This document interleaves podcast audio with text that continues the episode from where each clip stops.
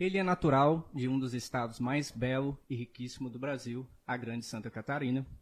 Ele é formado em PhD em Administração de Empresas e também leciona a matéria em uma das maiores universidades de Boston, Massachusetts.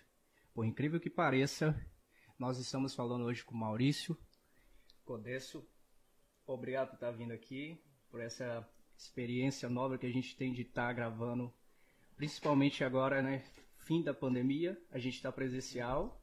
E para entrevistar o Maurício, que o currículo dele é grandíssimo, eu precisaria contar com a melhor apresentadora de podcast do mundo, Elisângela Duarte. Oi, gente, tudo bem? Que prazer estar aqui mais uma vez. Oi para todo mundo que está em casa, para o meu pai falou, como filho é que você falou e não falou oi para mim? Mandar um abraço ao seu pai, vai ser entrevistado também. Beijo, pai de Avaí, mãe, primos aí em Minas, São Paulo, beijo para todo mundo em casa. Um prazer estar aqui com vocês, um prazer maior ainda.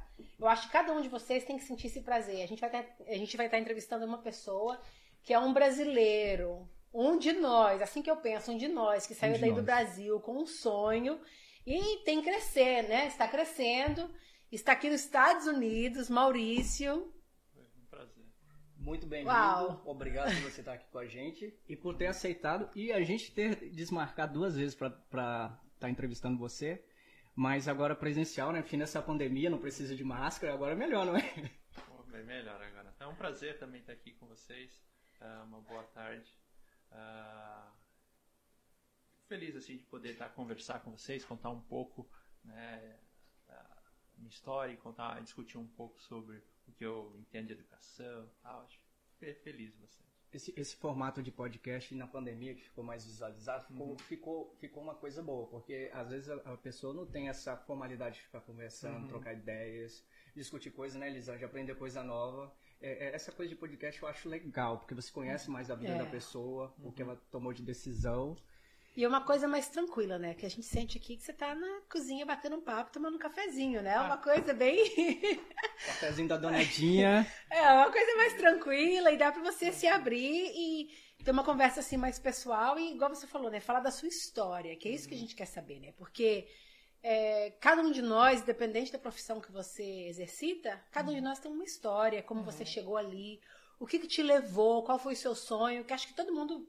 Quer saber isso, né? Poxa, como que um brasileiro trabalha nos Estados Unidos, você é um professor, não é isso? Leciona matéria. Dentro de uma das maiores universidades aqui em Boston. É bem legal, eu acho que esse formato agora assim, de bate-papo, conversa, acho que é encontrar mais o pessoal, né? Acho que a gente está cansado de ver muita mídia, a mídia muito produzida, né? A gente não consegue ver sentir as pessoas, né? Eu acho que daí esse formato fica legal, que é como se fosse um bate-papo, né? Sem muita edição, sem um discurso escrito antes, né? Sem um cabeleireiro, dá pra ver. Como é que o meu cabelo tá bonito? Ainda não temos cabeleireiro, maquiadora. Olha que lindo. Eu acho isso muito interessante. Assim, a gente é mais gente, né? Eu acho muito legal, assim, acho que teve um avanço. Não tem aquela divisão. Acho que esse formato de antes do jornalismo, sem crítica, mas mais uma observação, pelo menos pra mim, né? Te separa daquela pessoa. Você se acha diferente daquela pessoa, né? E tá tão longe de você, né? Como se tivesse uma parede. Desse jeito não tem mais a parede. Nós somos todos iguais e hoje tá você aqui, amanhã pode ser aí a senhora que tá cuidando dos filhos, o senhor que tá trabalhando de pedreiro, amanhã pode ser você aqui com nós na mesa. A gente entrevistando você, porque cada um de nós tem uma história, né? Traz muito impacto de vida. Traz a nossa ideia de podcast, principalmente, é entrevistar pessoas que traz impacto social. Sim. Que é uma coisa que a sociedade dispersa. E por dispersar, acabou que a gente conheceu mais pessoas. E as pessoas agregam na nossa vida e a gente começa a tomar decisões. Antes de começar, eu gostaria de falar que esse episódio também é patrocinado pelo Haroldo Leles, da Voeleles. Se você quer fazer voo seguro, se você ainda não fez a sua primeira viagem, se você quer conhecer não só o Brasil, conhecer outros países, e a sua primeira viagem, sua esposa, seus filhos, faz um voo seguro com a Voeleles. O Alex vai estar colocando certinho o nosso patrocinador, telefone, você pode mandar mensagem, check-in online. Eu faço voo com a Voeleles desde 2011, super seguro. Todas as minhas passagens internacionais nunca tive problemas, melhores promoções, então faz boa e seguro pela Voeleles. E eu também gostaria de falar da Natália, né? A Natália tá fazendo essas artes, você viu da Luciana, ficou do livro e fez as indicações, vai fazendo Maurício, vai aparecer na tela. A Natália Queiroz, diretamente de Lisboa, Portugal, né? Faz a arte, faz as artes para os artistas. E eu acho fantástico ter uma pessoa brasileira que empreende em Portugal, que também tem a sua área de formação e que trabalha com isso, fazer as nossas artes dos nossos entrevistados, os nossos emblemas, sabe, Maurício? Vai estar passando na tela o emblema seu da sua foto e ela transforma isso de uma forma super legal. Eu acho fantástico estar conversando com um brasileiro que dá certo, independente da área, sabe? E a Natália, a mãe, trabalha o seu dia normal, assim, às 8 horas, chega em casa, faz as artes pra gente, sempre tá falando. Então, você que gostaria de uma arte para o seu filho, se é pro aniversário, se é pra festa, se é pro casamento, eu quero fazer uma arte, quero entalhar ela para fazer um quadro. Procure a Natália, mande mensagem, aproveita, porque o ótimo preço que ela faz também, te atende, é fantástico. Eu gosto de conversar com gente e dar certo, porque essa arte da vida, de você olhar, poxa, aquela pessoa, não é que você vai ser o que a pessoa e ter o que a pessoa tem, mas tomar decisões naquele momento crítico, sabe, Maurício? E que dá certo. E falando disso, eu estava falando com a Elisângela, né? Ela perguntou, você conhece ele? Eu falei, olha, é amigo dos meus pais, conheci você, já conheci há um tempo, mas assim, para mim, é sempre importante ouvir você, assim, porque traz impacto de vida. A gente tem pensamentos até políticos diferentes, nós trocamos ideia, uma boa conversa didática, né, Maurício?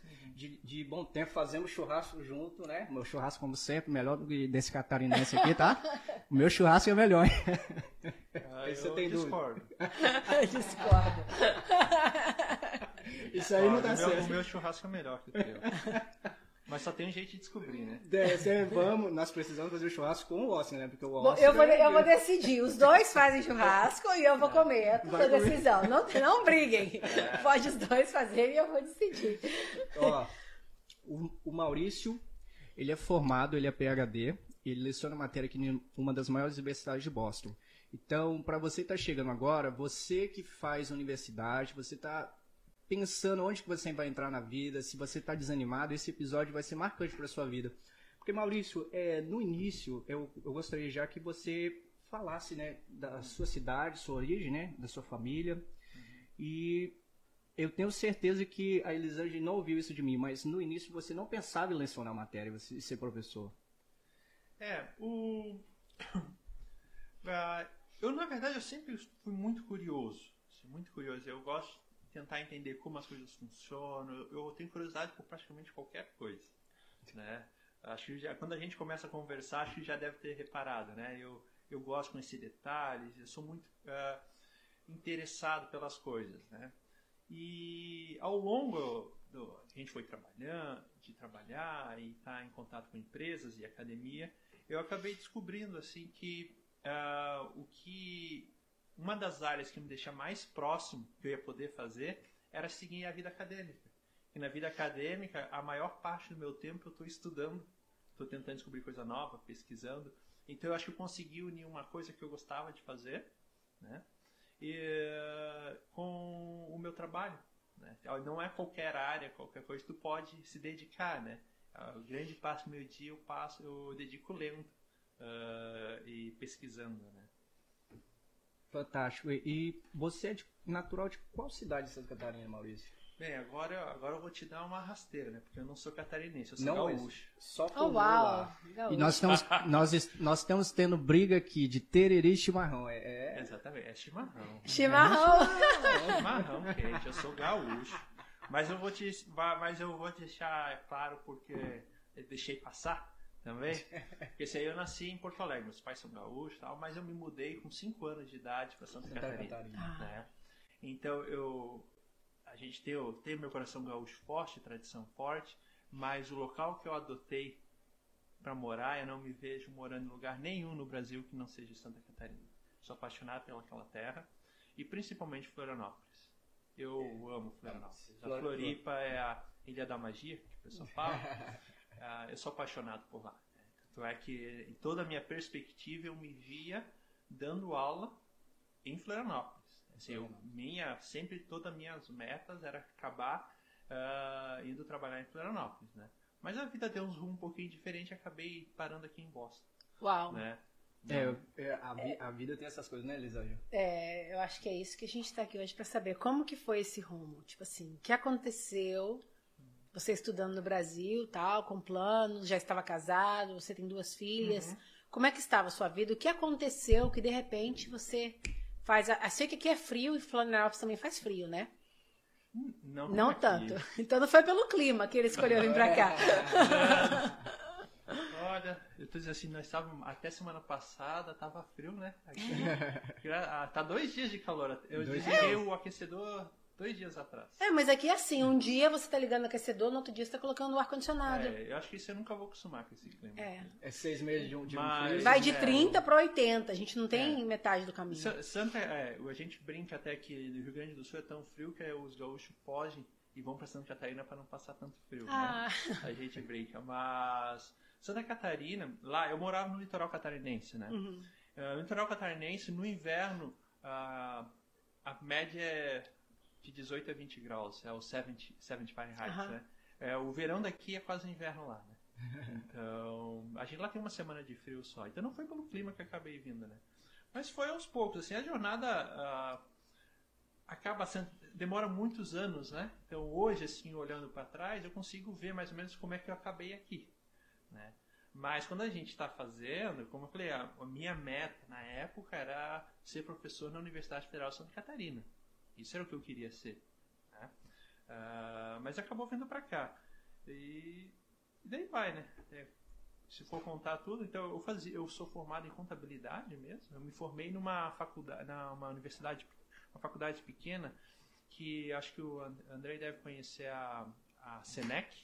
O grupo SENAC, né, que é as escolas de comunidade, que faz um trabalho fenomenal no Brasil inteiro. Eles têm mais de 200 escolas, desde do pré, e daí eles tinham universidades também. Então eu me formei numa dessas universidades, em Itajaí, lá no litoral catarinense, em contabilidade, uma faculdade pequena e tal.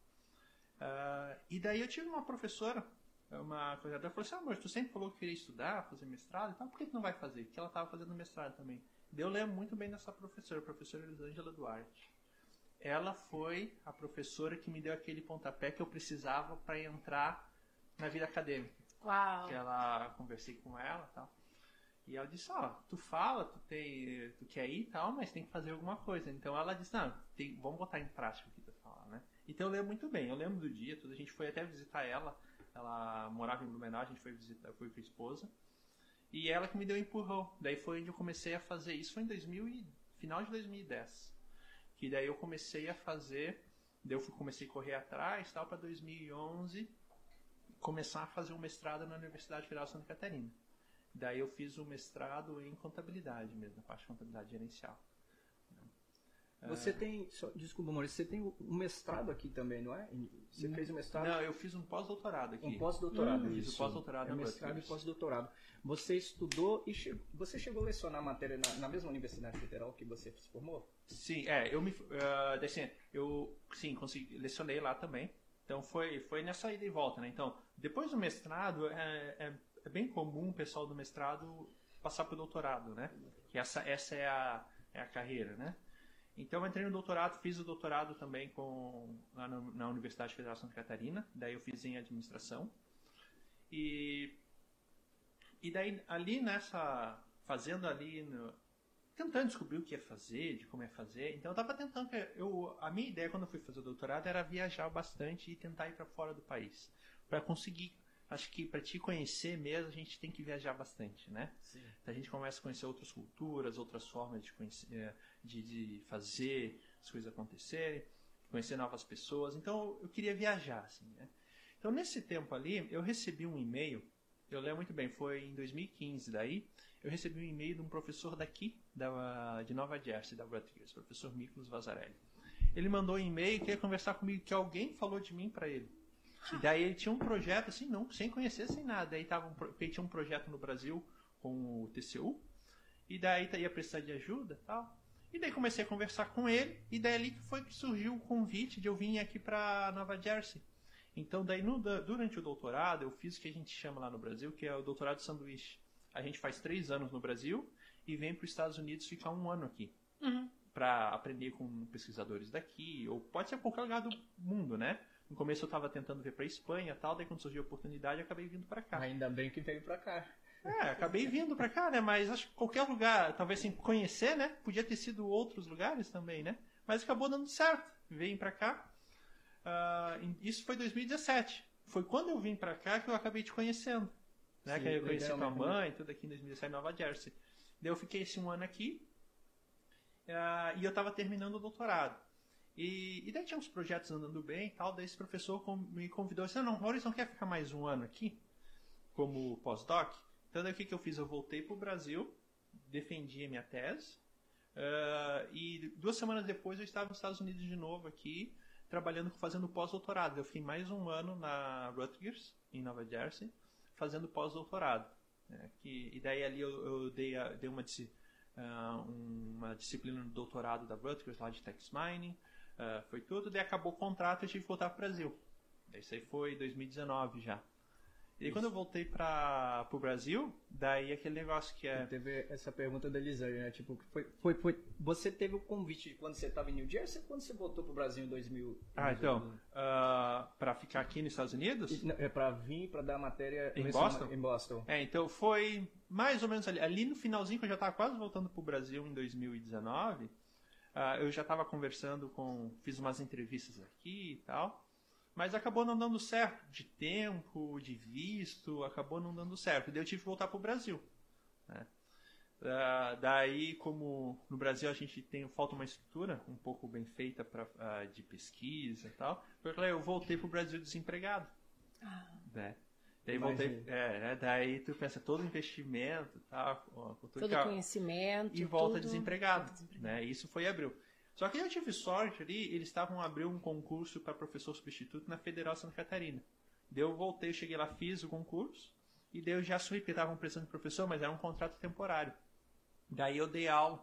Eu dei aula na graduação em contabilidade, as disciplinas de auditoria, na Universidade Federal de Santa Catarina. Daí eu fui professor lá por 8 meses.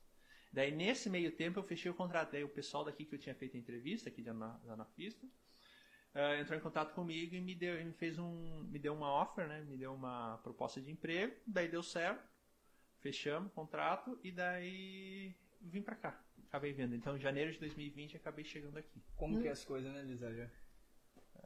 E chegou aqui justamente quando já estava para começar a pandemia. Exatamente. Tudo parando, o mundo parando e você começando um sonho novo. Exatamente. Foi o meu onboard, foi a minha chegada aqui, foi mais ou menos isso, né? Em Boston, né? Então... Começou em 2017, mas quando eu vim definitivo com o emprego para cá, eu cheguei aqui, deu 3 semanas de aula, fechou as universidades, foi tudo online. Uau! Tudo... Mas você continuou trabalhando, mas daí, dentro de casa, um outro... Virou online, né, no primeiro, daí depois teve uns modelos híbridos, alguns alunos na sala de aula, alguns online e tal, mas foi bem terrível, assim, essa chegada ali, então... O pessoal perguntar o que é legal em Boston. Assim, olha, eu estou conhecendo ainda. Não posso sair porque está tudo fechado. Assim que eu cheguei, logo fechou tudo. Não deu para fazer muita coisa. Então, praticamente agora que você... Porque agora que tiraram essa coisa da máscara e tal. Então, agora que você está tendo a oportunidade de sair com a sua família, de conhecer lugares. Foi a primeira vez que eu consegui ir no museu e tal. Os museus. Não dava para ir, né? Tudo fechado. Não dava, né? Foi muito perigoso, né? E, Maurício, tipo assim, quando você veio aqui pra cá, é um pouco diferente New Jersey e Boston, né? São 2 estados diferentes, né? E você conseguiu se habituar, assim, agora que voltou, que tá normal? Como que tá isso? Deixa eu confessar, eu gostei muito mais daqui. Eu gostei muito daqui. Desculpa, a região de New England. Yankee Sox. É tudo por causa do Yankees e Red Sox. Ele é um Red Sox fan. Red Sox. Toda essa região da New England é algo... maravilhoso, assim, é algo maravilhoso. Eu costumo falar que parece coisa de filme, né? Quando a gente tá no Brasil. Eu vivo cena de filme todo dia, desse jeito, né? Parece aquelas coisas assim que você vê no filme, assim, que não existe. Até colocar uma moedinha no seu parking lá fora, né? É quase... Tudo coisa de filme. É quase como tu vê uma série britânica, né? É muito próximo, assim. Sim. Você vê ele... Eu te confessar, a única coisa aqui complicada é o frio, né? É muito complicado. Mas eu estou amando essa região de New England, toda essa região aqui. Eu morei muitos anos em Nova York, então nada contra o pessoal de Nova York, né? Mas em Boston é como se fosse mais um interior comparado com Nova York, New Jersey. Não é? Como se... Eu concordo contigo. Eu morei 2 anos lá, eu morava em Newark, em Nova Jersey, né? Então nós estava uma estação para chegar em Manhattan. Station, né? De Manhattan, isso é de Manhattan. Eu vim de um estado pequeno, né? É tudo mais interior, assim. Então, Nova York é muito grande para mim. O pessoal passa, muito grande. É ótimo, é maravilhoso. Assim, Nova York eu acho um lugar único no mundo. Assim, né? Mas eu com família, com criança, essa questão de família... É demais para mim. Eu já tô mais lento, a gente vai ficando mais velho. Mais velho, bonitão, mais velho. Cheio de idade pela frente.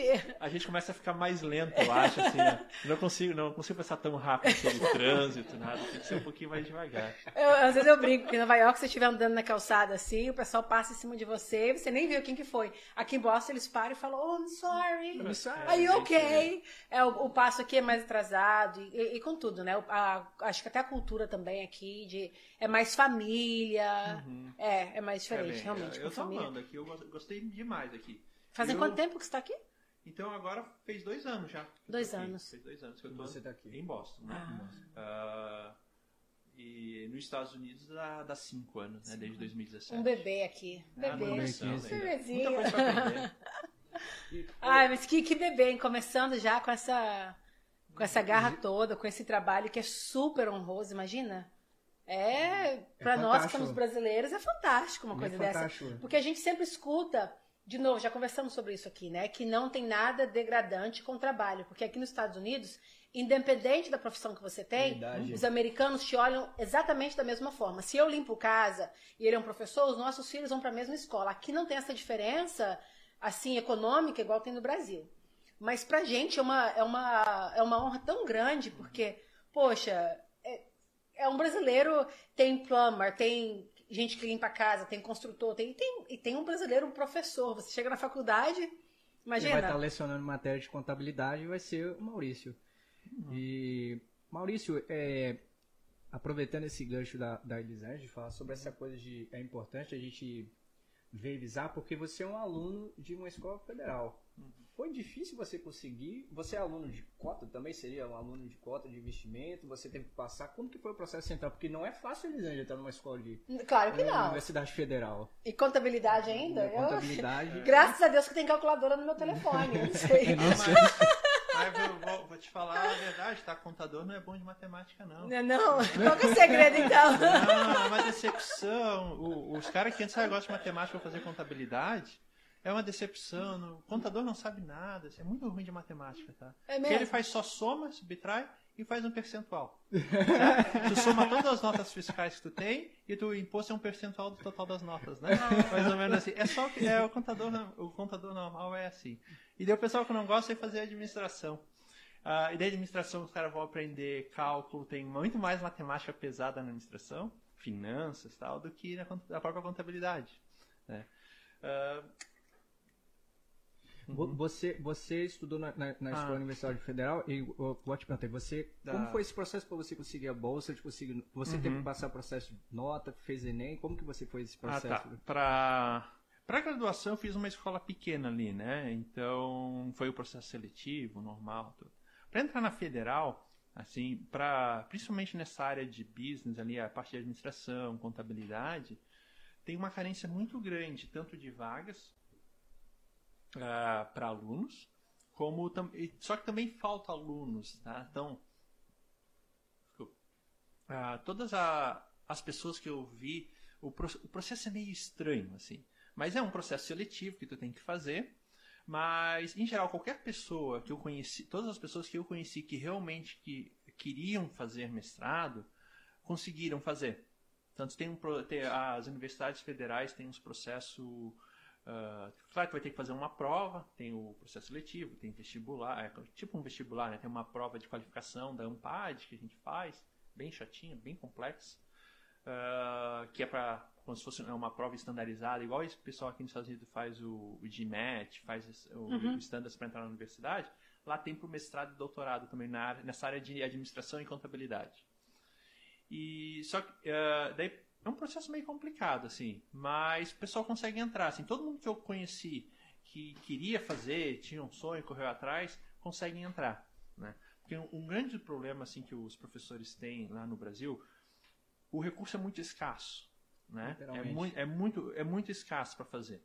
Então, e os mestrados e doutorados são diurnos, né? Então, é uma pessoa que tem que ter uma flexibilidade ou no trabalho ou que não trabalhe para conseguir fazer, né? No meu caso, eu trabalhava e eu consegui uma flexibilidade na época. Então, eu cumpri essas horas, eu fazia outros dias, né? Trabalhava sábado, trabalhava mais à noite para conseguir cumprir as aulas durante o dia.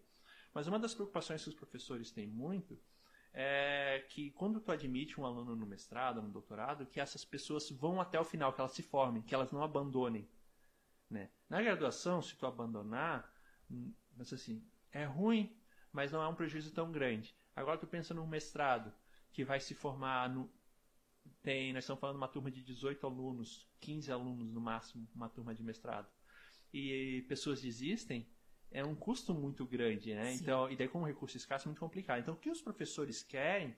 Eles querem achar alunos que realmente vão fazer até o final. Então, tem várias formas de conseguir mostrar, né? De participar de eventos acadêmicos antes de entrar. Eles têm um programa que eles fazem, que é assim, a disciplina isolada, né? Que eles chamam de aluno especial. Então, antes de tu começar o mestrado, tu consegue fazer umas disciplinas sem tu estar matriculado. Tu só vai lá na universidade, que a universidade é aberta, tu se matricula, conversa certinho e tu faz essa disciplina. E daí tu faz essas disciplinas sem estar no curso. E daí tu ganha um certificado que fez essa disciplina. E daí depois, quando tu se candidata, os professores já falam, olha, esse cara nem é aluno e já fez 3 disciplinas. Então, eu acho que esse cara vai fazer até o final. Que mostrou entusiasmo, assim, mostrou dedicação antes de estar. Foi assim que eu entrei, né? Porque eu vim numa universidade muito pequena, né? Não tinha nada de parte científica, acadêmica, e fui para a Federal fazer um mestrado. O que eu fiz? Eu fiz um ano, eu fiz 4 disciplinas desse um ano, indo fazer essas disciplinas, sem garantia nenhuma que eu ia entrar no mestrado, e daí, só que eu já tinha feito metade do mestrado, no final das contas. Então, quando eu apliquei mesmo, fui fazer... Quando tu vai fazer o processo de seletivo, que envolve, né, análise de currículo, tu faz a prova e daí tem entrevista, né, para conhecer as pessoas, tá? E eles veem, olha, eu penso assim, esse aluno, ele fez 4 disciplinas, fez metade do curso, sem ter garantia nenhuma. É porque ele realmente quer. É. Então, daí eles admitem, tu consegue entrar, e daí é bom, porque tu já cumpriu metade do mestrado. Já concluiu já uma parte. Já metade do mestrado, e tu vai entrar e agora é só terminar o resto, né? Sim. Então, acaba tendo um casamento muito bom, assim. Eu acho que, assim, pelo menos, eu não sei as outras áreas, né? É muito difícil questões de bolsas, tudo mais, questões de vagas as pessoas querem fazer. Eu acredito que lá no Brasil, qualquer um que tenha realmente interesse e corra atrás consegue fazer um mestrado ou um doutorado no Brasil. Uma coisa que você repetiu várias vezes e que eu acho super interessante, porque às vezes uma pessoa, né, mais pobre, humilde, que está numa faculdade que ninguém conhece, igual você falou, eu estudei numa faculdade pequena. Hoje é um professor numa faculdade gigante, super conhecida aqui em Boston. Então, quer dizer, não importa aonde você começa. O importante é onde você vai terminar, quais são as metas que você tem para você. Porque você estudando aquela faculdade pequenininha, não parou você, nem parou seus sonhos. Você não falou, sabe o quê? Estou nessa faculdade pequenininha, eu não vou conseguir nada, tem outro lá, né? Como diz no Brasil, o filhinho de papai que estudou nessa outra escola tem mais chance que eu. Você não pensou assim. Você pensou no seu potencial e usou a sua inteligência para fazer esses cursos que você podia fazer sem estar matriculado. Você fez tudo para poder criar um cenário e você se mostrar um aluno forte, né? Mostrar o seu potencial. Então, não importa qual a escola que você estuda, aonde você está hoje, o importante é qual a meta que você tem para a sua vida. E o Maurício é um grande exemplo disso, né? Uma faculdade pequenininha, uma coisa pequenininha, você fez essa coisa pequenininha uma coisa gigantesca. Literalmente, né? Literalmente. Deu um passo de superação Pensa, você veio para os Estados Unidos... Você não está raspando neve, que também não tem nada errado se você tivesse, mas você veio para cá, você se superou, você está ensinando alunos americanos, alunos árabes, gente do mundo inteiro que vem pra cá pra estudar. Tem um brasileiro nosso, um patriota lá, uhum, que viveu uma vida difícil, uhum, né? Que veio uma vida, uhum, né, de muito trabalho, seus pais trabalharam duro, de uma vida dura, uhum, pra chegar onde tá. Uhum. É, isso aí que tu falou, eu fiz tanto a minha ensino fundamental e ensino médio foi sempre escola pública, né? Então eu acho que assim, existem mecanismos e tem oportunidades e vagas para quem quiser estudar. Né? Eu sei que é difícil. É difícil, as pessoas têm que trabalhar, nem todos têm as mesmas escolhas, oportunidades, o emprego que não tem. A gente tá falando mestrado é de dia, meu emprego não tem como. É. Né? Tem muitas dificuldades, eu sei que tem. Mas às vezes dá para ajeitar, dá para criar de alguma forma para tentar facilitar, né? Mas o mestrado não é um caminho, tem vários caminhos, né? Tem pós-graduação normal, tem outro, mas acredito que a educação é sempre algo que deveria ser um dos focos, né? E a gente tentar, um dos objetivos é a educação, e a gente tem que tentar criar mecanismos e estratégias para que a gente consiga estudar e consiga se melhorar o nosso conhecimento, né? Sim. Que dificuldades todos nós vamos ter, né? Sim. Mas nós tentar criar algumas formas de fazer, né? Sim. E você está falando isso, eu fico pensando, né? O governo federal do Brasil atual, do senhor presidente Jair Messias Bolsonaro, cortou, né? Eu estava olhando ontem, tipo, aquele horário que eu mandei para você, mandei os spreads, eu mandei para Elisângela também. Eu fui dar uma conferida, esse ano já foi de 12%, a gente pode chegar a 16% de corte de cota. E tem um problema nisso, porque se você dificulta a vida, que já é difícil para o professor, que não existe, as pessoas esquecem que o primeiro herói da vida de uma pessoa é o professor. Yeah. E começa no jardim, vai até formar, a Neidinha agora se forma e vai para a faculdade. Então, olha o percurso da vida e a importância do professor. Então, você tem a dificuldade para o professor, já é difícil, o salário, a dignidade, e tem a dificuldade para o aluno. E você formou na universidade, assim como eu falo, você formou na universidade pequena. E agora eu imagino que isso vai tornando mais difícil dar oportunidade para os alunos. Assim, nós estamos com um descaso muito grande na educação. Tá? Os últimos 4 anos foi ainda pior. Foi mais difícil. Foi muito ruim, muito ruim. Nós já passamos por 4 ou 5 ministros da educação totalmente descomprometidos com a educação. O último falou que como se não houvesse necessidade do ensino, gente. Então, e o cara é um da educação, né? Então, realmente, ficou em um dos últimos planos, né, a educação nesse governo atual, né? Vamos esperar que a gente consiga melhorar, né? Então, foi muito, muito desastroso. E uma das coisas que a gente ocorre, tá, por exemplo, como a gente sabe, olha só, o mestrado, a pós-graduação, mestrado e doutorado, é de dia.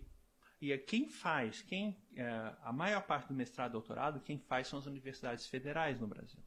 Tá? É onde tu tem pesquisa, desenvolvimento de conhecimento, tecnologias, patentes, é tudo na pós-graduação. Tá? A gente precisa, qualquer país precisa disso. Né? Os Estados Unidos é o que é, pelo investimento que tem na pesquisa, na educação, nessas universidades. Tá? E é muito dinheiro público que vai isso. Não vai dizer que é privado, que não é. Literalmente. É investimento do governo, é estratégico. E daí no Brasil nós estamos tirando. Então a gente depende do mestrado e doutorado. E a gente produz muito no país. Né? A gente produz bastante conhecimento. E daí nós estamos falando, primeiro que não tem, e daí nós estamos mestrado e doutorado, são diurnos, são pessoas que têm que se dedicar full time, né, um tempo integral para o mestrado e doutorado. A maior parte não poderia estar trabalhando. Então como é que tu vai, que é uma pessoa que não vai trabalhar, vai fazer mestrado e doutorado? Ela tem que ter uma bolsa de estudo. E a bolsa de estudo, primeiro que não tem para a grande maioria. Não sei, é muito pouca. As bolsas estão diminuindo a cada tempo. E a última vez que foi reajustada a bolsa de mestrado e doutorado foi em 2013. Meu Jesus. Eles já são literalmente... São 2013. A última vez que foi ajustada. Tá? Então são 9 anos. A bolsa de mestrado, se eu não me engano, hoje está R$1.300. Tá? E daí tu pensa assim, é um aluno que se mudou de cidade, foi morar numa capital. Daí pensa tu morar numa capital, tipo às vezes Rio de Janeiro, São Paulo, né? BH, Curitiba, Florianópolis, que tu tem que viver, tu tem que pagar aluguel, comida, daí tu tem que gastar todo o resto para morar com R$1.300. Né? A gente sabe que cidades menores, tal, às vezes tem pessoas que sobrevivem, né? Mas tu pensar que às vezes são os alunos daquelas mesmas cidades que vão e tu vai pagar lá às vezes R$1.000 de aluguel, R$700 de aluguel. E não tem como trabalhar porque precisa estar estudando. O dia inteiro é muito difícil. E além de não ter, a grande maioria não tem bolsa e não tem reajustes há anos, né? Então, eu acho que logo já vai ter um salário mínimo, né? Acredito no próximo aumento, se não tiver, daqui a pouco o pessoal tá ganhando do bolso menos de um salário mínimo. Tá? Meu Deus, isso é uma correria. E eu acho legal, eu acho que até para as pessoas que vão estar vendo e as pessoas que estão nessa dificuldade, porque muitas pessoas trancaram a universidade, faculdade, assim, não foi em 2020, foi em 2019. Aí teve já 2 anos de pandemia e agora tá um desfalque maior, porque já teve um corte a mais. Sim. E daí tu sabe, nós estamos tendo descontinuando o ProUni, o FIES lá no Brasil, e isso ali financiava muitas universidades, muitos alunos que precisavam. É legal ele falar isso sobre do FIES, então, é o que mais financia. O ProUni, o FIES, tanto é que aqui nos Estados Unidos, como é que o pessoal vai para a universidade? Pega empréstimo estudantil. E é suportado pelo governo federal nos Estados Unidos. E eles ganham, demoram décadas às vezes para pagar. Décadas, né? É verdade. E daí lá no Brasil, quem precisava financiar, quem precisava de dinheiro, via FIES e foi praticamente destruída. Então, deixa eu te contar uma história triste. A universidade que eu me formei do SENAC, que faz algo enorme no país inteiro, sim, ela fechou as portas por causa da falta do ProUni e do FIES. Tá? Acabou os alunos. Não tem nem professores nem alunos. Daí, quer dizer, não tem os alunos, como é que vão pagar a universidade? E a universidade já era mais barata, né? Já é todo um incentivo voltado como se fosse talvez os community college aqui nos Estados Unidos, college, né? Então, o SENAC eu acho que é uma instituição fenomenal. Eu gosto muito do que eles fazem. Eu dei aula lá. Quando eu comecei a fazer o doutorado na Universidade de Santa Catarina, eu dei algumas disciplinas lá como retribuição, como gostar de um trabalho, e eu sempre tive um carinho muito grande para a instituição.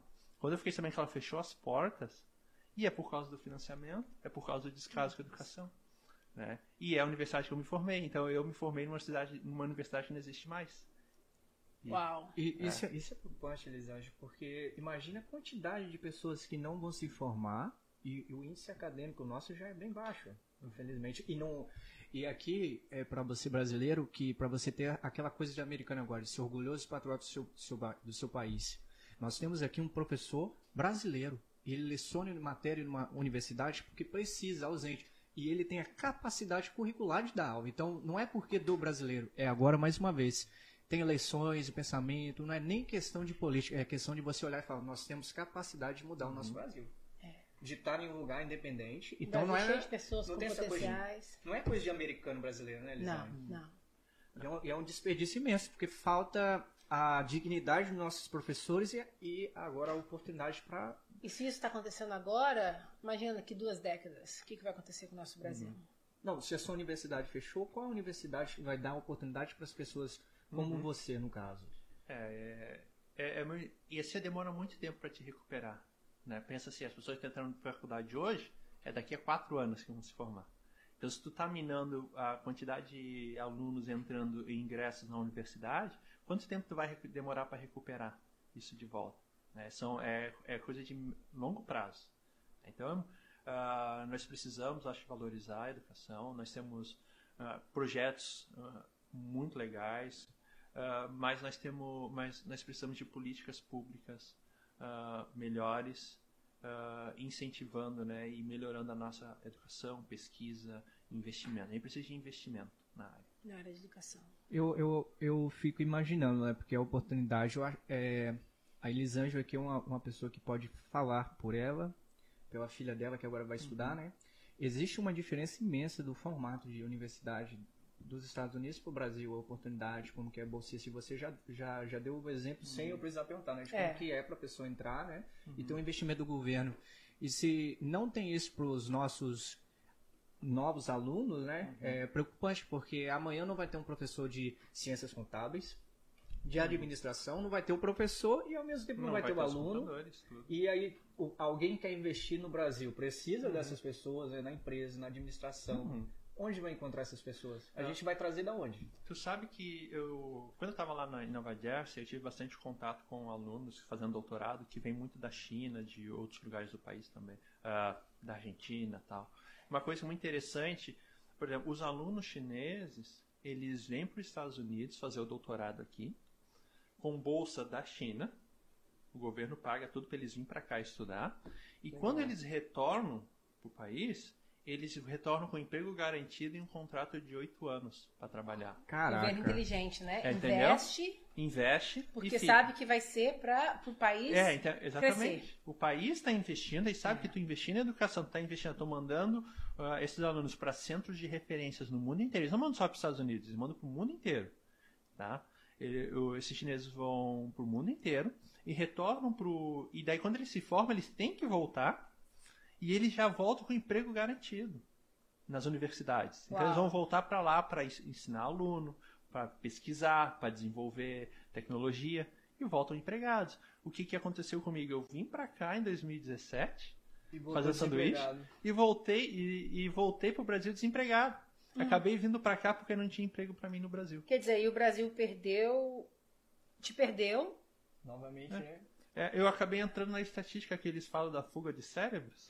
Sabe que eles falam do... Não, explica, não sabe? Sei. Não, eles falam das fugas de cérebros e é um movimento que está ocorrendo, que como não tem investimento, não tem bolsas, não tem pesquisa, muitos dos professores, professores e profissionais acabam saindo do país. Então daí, olha só, olha o quanto que o governo investiu em mim. Eu estou fazendo mestrado desde 2011. Então, caraca, eu fiz mestrado, 2011, mestrado, doutorado, olha o quanto que ele investiu em mim, tudo eu podia estar retornando lá no Brasil, meus alunos, pro seu país, pro meu país, né? Para as crianças que estão crescendo, para todo mundo lá, retornando pro país, para a nação, de todo esse investimento, disse, não tá tudo bem integrado, então não tem emprego para ti, tá formado, tá tudo, mas te vira. Gente, isso é loucura. Eu não trabalho com finanças, mas pensa com a cabeça de uma pessoa que trabalha com isso. Você é uma conta bancária de poupança. Você a coisa com você é só aumentar os juros, só crescer, o seu conhecimento e tudo. De repente eles pegam essa conta bancária cheia, gordinha, e dá para os Estados Unidos, pode ir, vai embora. E lembra que eu te falei lá no começo que o meu objetivo principal sempre foi ficar em Florianópolis, né? Dar lá na Federal. E daí eu não consegui entrar lá, né? Gente, que loucura. É difícil até de entender. Como um brasileiro, você com toda essa carga, né? Com todo esse conhecimento, com esses estudos, com tudo, você não consegue no seu próprio país. É isso que... Eu amo meu Brasil, mas é isso que me dói no coração, sabe? Às vezes o pessoal fala, você pensa em voltar pro Brasil? Eu penso, como voltar? Eu jovem, cheio de sonho, vai, não me deu oportunidade. Como que você vai voltar depois? Você com 80 anos vai voltar pra quê? A Elisângela é um exemplo, assim, também, porque a Elisângela é modelo fotógrafa intercontinental, mas é artista aqui, trabalhou aqui, filma aqui. Então as pessoas olham pra lá, ela foi pros Estados Unidos, ela quis trabalhar. Não tinha oportunidade pra lá. Dá que oportunidade? O Brasil não dá oportunidade porque são deles. Acho que sim, foi o que aconteceu aqui. Lá eu não consegui emprego, né? Como professor. E a universidade daqui me mandou, né? Você não conseguiu emprego no Brasil por falta de vagas? De professores? Não, foi falta de vagas, professores, de sincronia. Claro que sempre está abrindo concurso, né? Eu poderia ter feito. Mas tem que ir para um concurso, uma pessoa que está aqui estudada, fora do país. Faz concurso, né? Tudo que é concurso. Eu fiz o concurso lá e reprovei. Aí a Northeastern vai e te contrata para você trabalhar. Mais ou menos isso. Eu reprovei na prova escrita. Mas eu sei, até hoje eu não entendi como que eu reprovei na prova escrita, mas eu reprovei. E daí... Outra coisa boa também, mas é bom essas coisas assim, porque às vezes... Quem tá assistindo pensa, porque o cara, ele é o bom, ele é isso, ele é aquilo, nunca nada deu errado pra ele, que ele é muito inteligente. Quer dizer, reprovou na prova escrita, nem por isso tudo estava perdido. Não teve lugar pra ele no Brasil, ele simplesmente veio pra Boston, nos Estados Unidos. E hoje a faculdade e a universidade tá fechada. Poxa, que... Gente, mas pensa, que loucura, essa vida, gente... você nunca pode, né, igual fala em inglês, settle for less. Nunca pensar, isso aqui, eu só posso chegar até aqui. Ou pensa que as coisas não são possíveis, porque enquanto você respira, tudo é possível. O cara não passa na prova escrita no Brasil. Vem pra cá, você é professor da Northeastern. Eu tenho um relacionamento muito bom com os professores lá e com o departamento. Eu sou apaixonado por Florianópolis, pela Universidade Federal de Santa Catarina. Quem sabe quando eu me aposentar, eu não vou pra lá ainda, né? Mas daqui a um tempo. Mas isso vai demorar. Vai demorar, então, vai demorar. Vai começando agora, cara. Eu tava lá com um professor substituto. O professor substituto é como um professor horista temporário, né? Tinha um contrato de no máximo 2 anos. Depois eu tenho que vazar ou passar um concurso efetivo. Daí teve o concurso na minha área de auditoria, eu reprovei. Não. Mas uma coisa que você tá falando é, quem sabe quando aposentar, mas o que acontece com muitos brasileiros, aconteceu com meus pais e provavelmente vai acontecer com você. Você vem pra cá com suas filhas, elas vão estudar aqui, vão crescer aqui, conhecer alguém, se casar, ter filhos. Quando você estiver cheio de netinho, você não vai querer morar no Brasil. Aí acaba ficando aqui, quer dizer, deveriam ter deixado ele passar naquela prova, dado aquela vaga pra ele. O meu professor falou assim, eu devia ter estudado mais, né, pra passar na prova. Né? devia ter estudado mais pra passar na prova. Daí é o que eu brinco lá com eles, né? Disse, ó, já que se não me quiser aqui, eu tive que me mudar para os Estados Unidos. Né? Northeastern case. Aqui tá muito bom, né? Quem corrigiu a prova do Maurício aí agora vai estar vendo, ó. Já pode.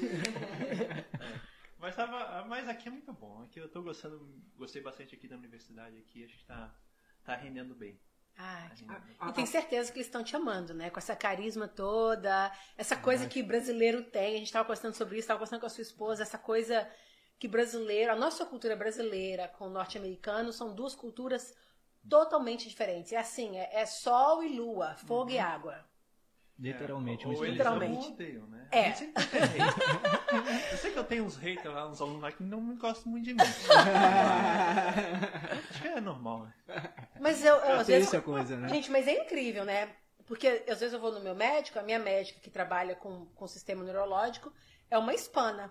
Diz que eu até parada assim pra escutar o sotaque dela, eu falo, o que que ela falou? Prestando atenção, eu falo, poxa, veio de outro país, é uma médica, né, com tantos conceitos, a médica cuidou do parto dos meus filhos, uma portuguesa que veio pra cá adolescente, e ela conta que ela veio pra cá pra estudar, que chegou aqui, que loucura, tal, comparando com Portugal, que eu quero voltar, e os pais falaram, não, se você vai voltar, você vai voltar pra casa da sua avó, então só me arruma um trabalho, eu quero trabalhar, adolescente, eu falei, não, você não veio aqui pra trabalhar, você veio pra estudar.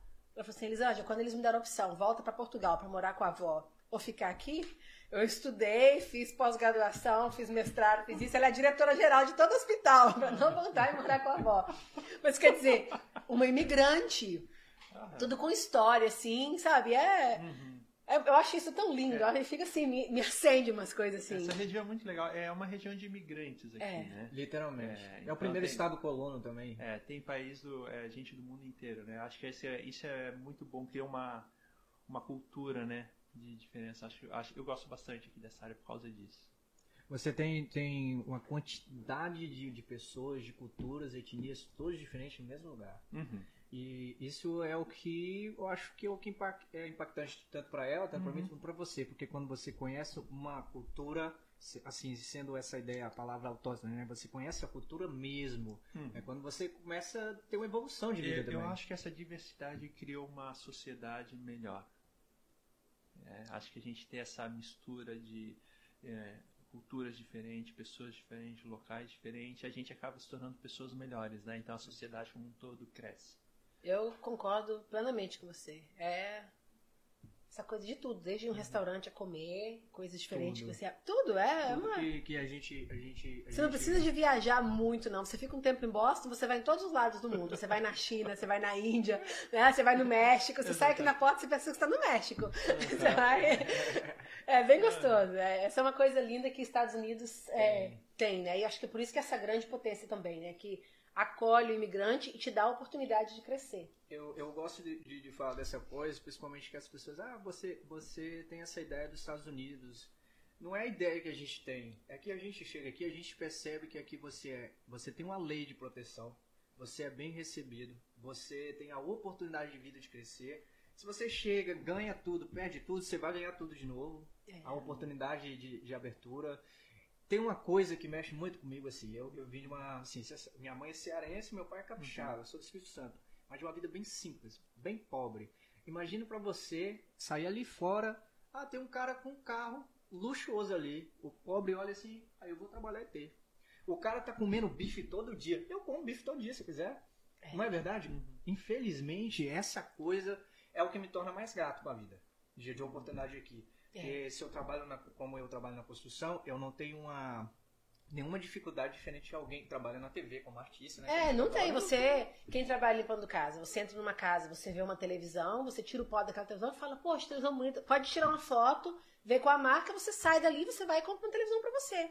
Você tem a mesma oportunidade. Você tá falando de escola. Os meus filhos vão estudar na mesma escola que qualquer outro profissional. Não tem essa coisa econômica que tem no Brasil, né? A distribuição de renda é bem melhor aqui, né? É bem melhor. E o respeito à profissão, que a gente falou mais cedo. Sim, tem um valor. É. E uma dúvida, Maurício, você tá falando dessa coisa de ter várias culturas, vários alunos estudando, e você dá uma aula, você dá leciona a matéria em uma universidade totalmente voltada para negócios. Então, hoje, o mercado americano tem uma grande dificuldade de alunos que formou, e que está entrando enganjado numa nova faculdade e não está exercendo a profissão. E não é um problema como o do Brasil de uma falta de oportunidade. Você acredita que é por falta de oportunidade ou porque as pessoas não se acharam, encaixaram e entraram numa nova faculdade? É um pouco complexo isso ali para tentar explicar, né? Mas no Brasil nós temos também, nós temos muito. O pessoal até brinca, né, que engenheiro no Brasil... No final das contas, ele vai trabalhar de Uber. Não tem emprego para engenheiro, assim. Literalmente. Então, algumas áreas têm dificuldades de colocação, né? Eu trabalho especificamente na Business School, né, na Escola de Negócios. A Escola de Negócios, tanto no Brasil como aqui nos Estados Unidos, ela tem uma empregabilidade muito boa. Então, uma das melhores faculdades que tu pode fazer para ter um melhor retorno sobre o teu investimento, que tu vai fazer e tu vai ter um emprego bom, uma renda boa, tudo, por exemplo, na Business School hoje em dia. Então, porque o custo-benefício é muito bom, ela não é tão cara. Por exemplo, você quer ser médico, advogado, tu pode até ganhar bem depois, né? Apesar que tem muito advogado já, né? Mas médico sempre ganha bem. Vamos pensar, médico, advogado, vai ganhar bem. Só que o investimento que tem que fazer é muito grande. Né? E o tempo também consuma, tudo, né? O médico é muito caro. Então não é qualquer... assim, não é qualquer família ou qualquer pessoa que está estruturada para conseguir investir naquela profissão. Né? Não que qualquer um possa fazer, mas talvez não é qualquer um que tenha as mesmas oportunidades para fazer. Mas na Business School, ela tem um retorno muito bom sobre o investimento. Então todo mundo que se forma, administração, contabilidade, comércio interiores, ali, tem uma possibilidade de emprego muito mais fácil. Então, no Brasil, qualquer um que diz, não sei o que fazer, faz contabilidade. Contabilidade te dá uma noção de negócio muito boa. Só contabilidade ou administração te dá uma noção sobre negócio, sobre emprego, sobre o que tu vai trabalhar muito bom. Então, e tem bastante empregos. Aqui dos meus alunos, tá? Na Business School, em geral, eu lembro quando estava lá na Rutgers, a gente estava conversando, o pessoal de contabilidade, quem se forma em contabilidade, 98% termina já empregado. Uau! E é para trabalhar em alguma dessas grandes firmas de auditoria que nós temos aqui, né? São as Big Four, que a gente chama. Desculpa. E o salário médio desses... mas aqui nos Estados Unidos ainda o pessoal entra e nunca trabalhou na vida, né? Eles fazem aqueles estágios de verão, trabalham 3 meses para ir conhecendo e tal, e se formam, mas na verdade ela nunca trabalhou... Não tem experiência de trabalho full time, então, ela fez uns estágios assim para conhecer um pouco. E ela se forma, então nós temos a gurizada se formando aí com 22 anos, 21, 22 anos, e ela sai 98% que faz contabilidade, sai empregado. Quem não sai é geralmente porque não quer. Que vai fazer outra coisa, não sei o quê. Mas geralmente sai empregado. E o salário médio dessas pessoas é $70 mil por ano, inicial. Fantástico.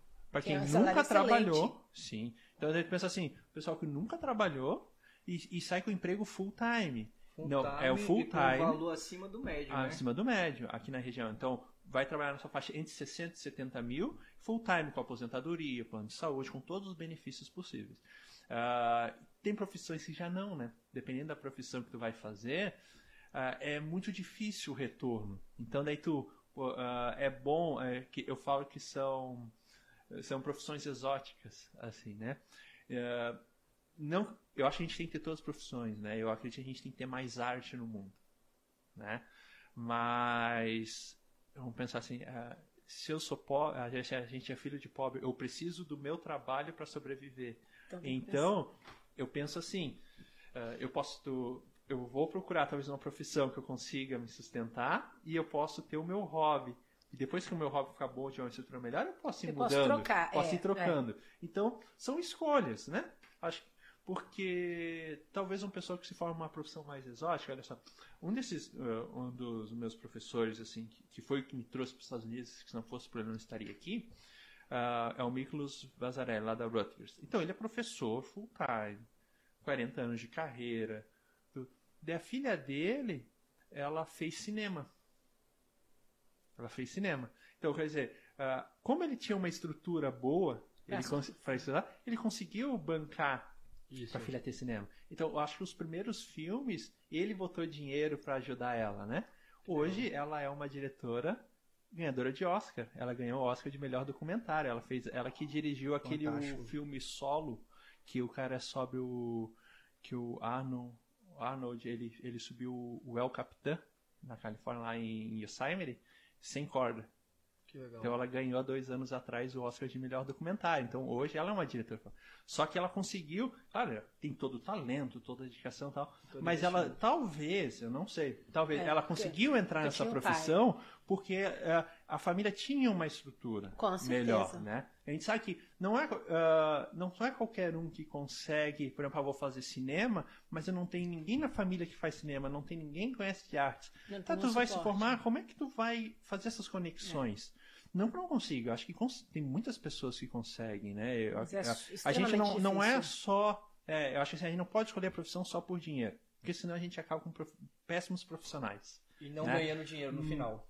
A gente acaba com péssimos profissionais, né? A gente tem muitos profissionais que são ruins, né? Principalmente acho que a gente vê muita reclamação de médico advogado no Brasil porque o pessoal quer fazer isso aí porque dá dinheiro, né? Mas os que fazem por amor se dão bem. Acho, então a gente tem que escolher a profissão de acordo com nossa vocação. Mas a gente não tem uma só vocação, a gente tem várias, né? Então eu acredito que para quem está em dúvida ou quer ter um bom risco ou um bom retorno, eu acredito que a Business School é uma ótima oportunidade. Assim, são dos melhores salários, quem se forma na Business School. O índice de empregabilidade é muito alto. Tá? Então vale a pena. Acho que vale a pena. Vale a pena. Eu vou pegar 2 ganchos aqui. Primeiro, para explicar às pessoas, a avaliação de taxa de pobreza aqui nos Estados Unidos é um pouquinho diferente do Brasil. Aqui o índice é de $28 mil para baixo, a taxa de pobreza, né? E quem ganha $46, $48 mil anual é como se fosse uma pessoa que tem uma faculdade, 2 faculdades do Brasil. Esse valor que ele falou de $70 mil, $670 mil, é mais do que avançado, mais do que uma pessoa que tem 2 faculdades. Alta, né? Bastante alta, isso é fantástico. A mediana aqui nos Estados Unidos é $54 mil. O que quer dizer mediana é exatamente metade. Metade das pessoas dos Estados Unidos ganham menos de $54 mil. Metade porque o índice de pobreza aqui é maior que o Brasil pela conta daqui.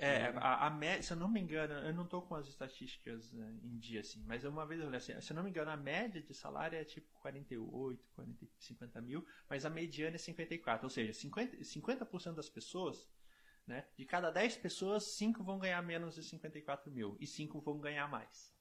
Né? Então, tu tem alguém que se forma ali na Business School e nós temos finanças, contabilidade, negócios internacionais, a Business School tem várias profissões. Tu já vai estar ganhando acima de $70 mil, um salário muito bom. Sim, E tu pensar isso que isso é inicial. Claro, imagina onde você pode chegar. Imagina é o início, né? Então, dá para ter uma vida boa, acho que... E Maurício, uma dúvida para você, sim, que eu acho que tem muita gente que tem dúvida também. Principalmente a Elisângela está aqui. Eu acredito que ela faria a mesma pergunta. Esse dia rolou uma discussão muito na internet, principalmente em direção ao ministro da Educação brasileiro, que é sobre essa coisa que ele falou, pretos também são médicos. E pessoas falam assim, de 10 médicos no Brasil, se você achar um preto é difícil hoje. Não é só oportunidade. que falta, né? É um investimento tudo. Aqui, em todas as áreas, não tem essa dificuldade. Aqui você vai no hospital que os médicos e os enfermeiros, às vezes você tem áreas que você vai ao hospital, que eu já fui, que são pretos. Não só de oportunidade, né? Aqui, eu estou ajudando minha filha agora na aplicação da faculdade. Aqui, se você é negro ou minoria de alguma forma, ou por causa de raça ou de cor, o governo tem um incentivo maior. Você ganha mais ajuda do governo por você ser essa minoria, porque eles não querem o que está acontecendo no Brasil, né? Eles não querem que uma pessoa seja, que a pessoa seja menos tenha menos chance, menos favorecido por causa da cor dela ou da raça. Então, na aplicação mesmo tem. Quando as crianças mandam a aplicação e eles veem que são negros ou são de outro país, tem alguma outra coisa, eles têm uma ajuda extra do governo. Isso é fantástico. Sim, principalmente essa parte de cotas, tudo, né? A gente precisa. E uma coisa que às vezes a gente não pensa como nós estamos no Brasil, né? Vamos pensar o branco, a grande maioria lá no Brasil, eles, e tu vai falar lá, eu vejo lá no sul, assim, né? Tem muita descendência de alemão, de italiano, português lá no sul. Mas é uma população negra bem menor do que, acho que a média do Brasil lá no sul. Principalmente em Santa Catarina. Mas aí tu vai falar com o pessoal, o sonho deles é ir morar no exterior. Só que ele esquece, quando ele vai morar no exterior, ele não é mais branco, ele é estrangeiro. É imigrante, é um gringo. Ele é um imigrante. Né? E daí quando tu fala lá, daí quando lá no Brasil, quando nós recebemos bastante venezuelanos, recebemos bastante haitianos quando deu o desastre lá, o pessoal, tinha um pessoal que reclamava, o pessoal vai tirar nosso emprego, né? Agora é venezuelano, antes eram os haitianos, né? Tinha o pessoal da Síria, tem o pessoal do mundo inteiro, refugiados que vão pra lá no Brasil, e daí o pessoal reclama, acha que não tem que dar emprego, não pode não sei o que estão roubando nossos empregos, estão incomodando, ou o pessoal lá no sul reclama às vezes de falar mal de nordestino sem conhecer. Os nordestinos estão lá sem trabalhar e vem aqui pro sul. Vem aqui do mesma nação, exatamente. Vem o nordestino lá do sul, vai vir o nordestino, vai para São Paulo, vai pro sul do país para vender rede ou para trabalhar. Sim, mas ele tem para trabalhar, né? E daí ele esquece, tem preconceito contra a própria população. Né? E daí qual que é o sonho dele? Ir morar no exterior. Porque não faz sentido. Ele quer uma coisa pra ele que ele não faz pro... Não faz sentido nenhum. Ele trata mal o próprio povo só porque é de outro estado. Acha que, né? Vai roubar alguma coisa. Mas ele não quer sair pra vender a rede na rua. Já não quer trabalhar. E daí quer ir pra fora. E o sonho dele é, que sonho morar no exterior. Mas daí só que tu esquece que daí tu vai ser estrangeiro. E tu vai sofrer todos os tipos de preconceito e discriminação, com certeza, né? E o pessoal esquece disso. E realmente, sim, acho que lá no nós precisamos dessas políticas de cota, é extremamente importante, né? Nós temos uma dívida cultural, temos um problema muito sério de inserção, né? O pessoal reclama muito de cota, tal, mas é que às vezes a discussão ela não tem a profundidade acho que precisa ter, né? Mas por que a gente precisa de cota? O que é a cota? A cota é porque se nós tiver pessoas, se nós conseguir botar pessoas a fazer a universidade e dar uma oportunidade delas terem uma profissão melhor, a família daquela pessoa vai ascender de classe também.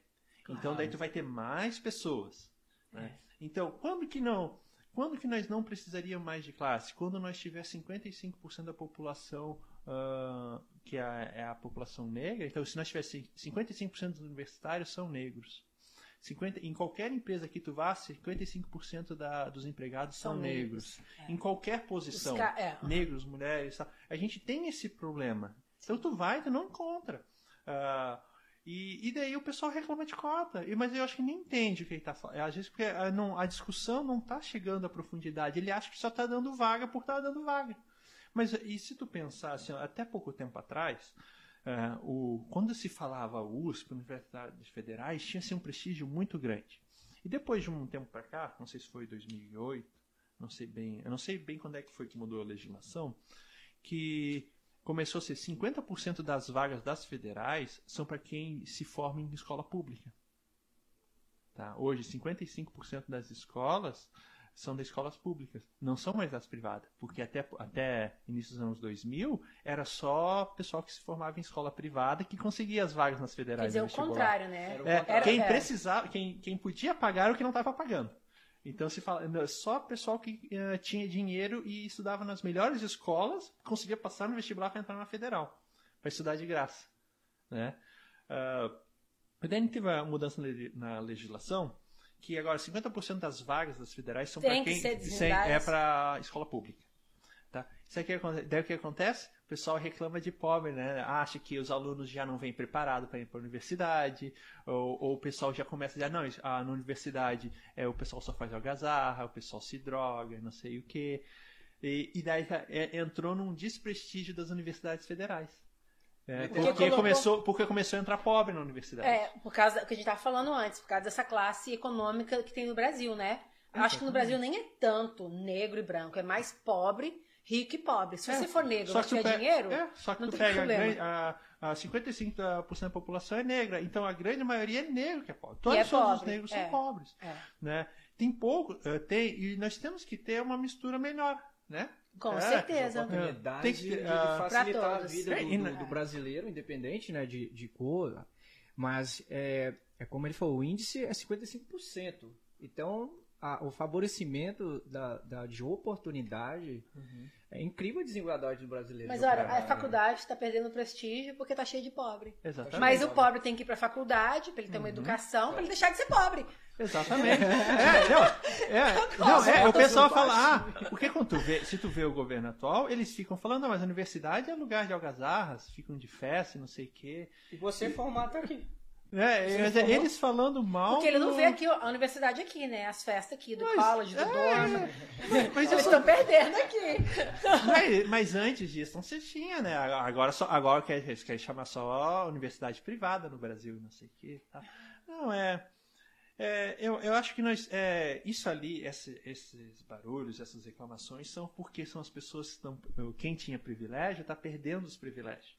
Né? E daí fica incomodado que outras pessoas têm acesso. Como é que um pobre agora pode ir na mesma faculdade que eu me formei? Ou pode ter o mesmo carro que eu. Exatamente. Ou pode morar no mesmo bairro que eu. Morar no mesmo bairro. Então a gente precisa, né? As políticas de cota e de incentivos são extremamente necessários. E não vai dizer que é tudo igual, porque não é. Mas não tem como competir. Tu pega um aluno, não tem como competir, porque as oportunidades não são as mesmas. Como é que vai pegar um aluno de um pai, assim, de uma família que. Uma família que o pai e a mãe têm empregos de carteira assinada? Tadinho. Né? Vamos pensar assim, o pai e a mãe têm carteira assinada, então o filho estuda num colégio particular. Nunca faltou comida, nunca faltou água, nunca faltou internet na casa. Né? Ele nunca teve que faltar a aula porque não tinha como ir para aula por causa de ônibus. E daí não trabalha e para estudar para passar na universidade. E daí como é que tu vai dizer que e daí o filho do pobre que não falta comida, não tem, às vezes tem que faltar aula porque não tem como ir, não tem internet em casa. A pessoa daí tem que trabalhar, daí com 14 anos está trabalhando, pra ajudar em casa, daí tem que trabalhar. E daí, que é normal lá no Brasil, as crianças começam a trabalhar já há 14 anos, menor aprendiz, ou 16 já estão trabalhando hoje de carteira assinada. Né? Isso é a pessoa que vai trabalhar carteira assinada. Né? E daí nós temos que... nós temos muito trabalho infantil ainda. Né? E, daí como é que nós estamos pensando que as crianças dizem assim, o dia tem 24 horas. Não tem, porque quem tem compra tempo. Né? E o pobre, não, daí tu tem que ali o aluno que tem que trabalhar o dia inteiro. Como eu tive que fazer. Cansado, né? Sim, daí tu trabalha o dia inteiro, que eu trabalho desde os 15. Eu comecei com 14 para virar 15. Quando eu comecei a trabalhar foi quando mudou a legislação para só podia assinar carteira com 16. Qual foi o seu primeiro trabalho? Eu fui office boy. O pai tinha um amigo que tinha um escritório, daí ele conversou e tal, daí conseguiu para mim para trabalhar de office boy, com 14 anos. Eu trabalhei um tempinho, daí depois eu fui vendia sorvete. Depois fui vender sorvete um tempo. Depois a gente volta nessa parte ali. Mas tem uma parte. Não, tem uma parte. Tem umas coisas interessantes pra ficar. Mas você está falando assim, eu trabalhei, né? Assim, porque eu comecei a trabalhar com 14 anos, por 15, só que eu fui morar sozinho com 15 anos. Meu Deus. Eu saí de casa e fui morar sozinho com 15 anos. Tá? Então, mas por que eu saí? Né? Então o que é? Eu era atleta, né? Eu gostava de correr, então eu corria bem de bicicleta e tal. E daí eu consegui um clube lá de Florianópolis, do Avaí. E daí eles me deram uma bolsa e um... Eu era atleta. E daí fui morar no alojamento, eu morava dentro do estádio do Avaí, lá em Florianópolis, na Ressacada. E daí eu morei lá, fui morar com 15 anos sozinho lá, e fiquei até os 19. Lá. Então eu corria, participava, eu ganhava salário de atleta. Eu lembro na época eu ganhava. No primeiro ano, daí eu tinha que trabalhar, olha só, eu pedalava bicicleta de manhã cedo, daí trabalhava o dia inteiro numa empresa lá, como mecânico, e de noite ia estudar. Tá? Não, o tempo dele, ele não tinha um tempo para fazer uma pesquisa. Se tivesse que fazer pesquisa, não, era tinha nada. Então, isso é, eu fui. Não, nem tinha, eu acho lá. Também não teve tempo de fazer coisa errada, né? Porque adolescente, ultimamente, de 15 anos. O esporte é muito bom, né? O esporte ele ajuda bastante, né? Acho que o esporte trabalha com. Nós tínhamos que investir mais em esporte. Acho que as crianças, esporte dá oportunidade, integração, conhecer outras pessoas, tudo. Acho que o esporte é uma boa forma de integrar os adolescentes na sociedade, né? Então daí eu era atleta profissional, assim, júnior, tal. Então eu fazia era isso. E eu fui lá para estudar. Então mudei 15 anos, trabalhava, estudava e daí até depois passar na universidade. Daí acabei voltando para Itajaí depois. Mas fui morar sozinho com 15 anos, né? Então, eu passei por tudo isso. Eu trabalhava, não tinha tempo pra nada. Então, eu lembro que às vezes não tinha dinheiro, tava apertado. Eu ia... Tá certo que eu pedalava, mas eu treinava o dia inteiro. Eu trabalhava de manhã, trabalhava o dia inteiro.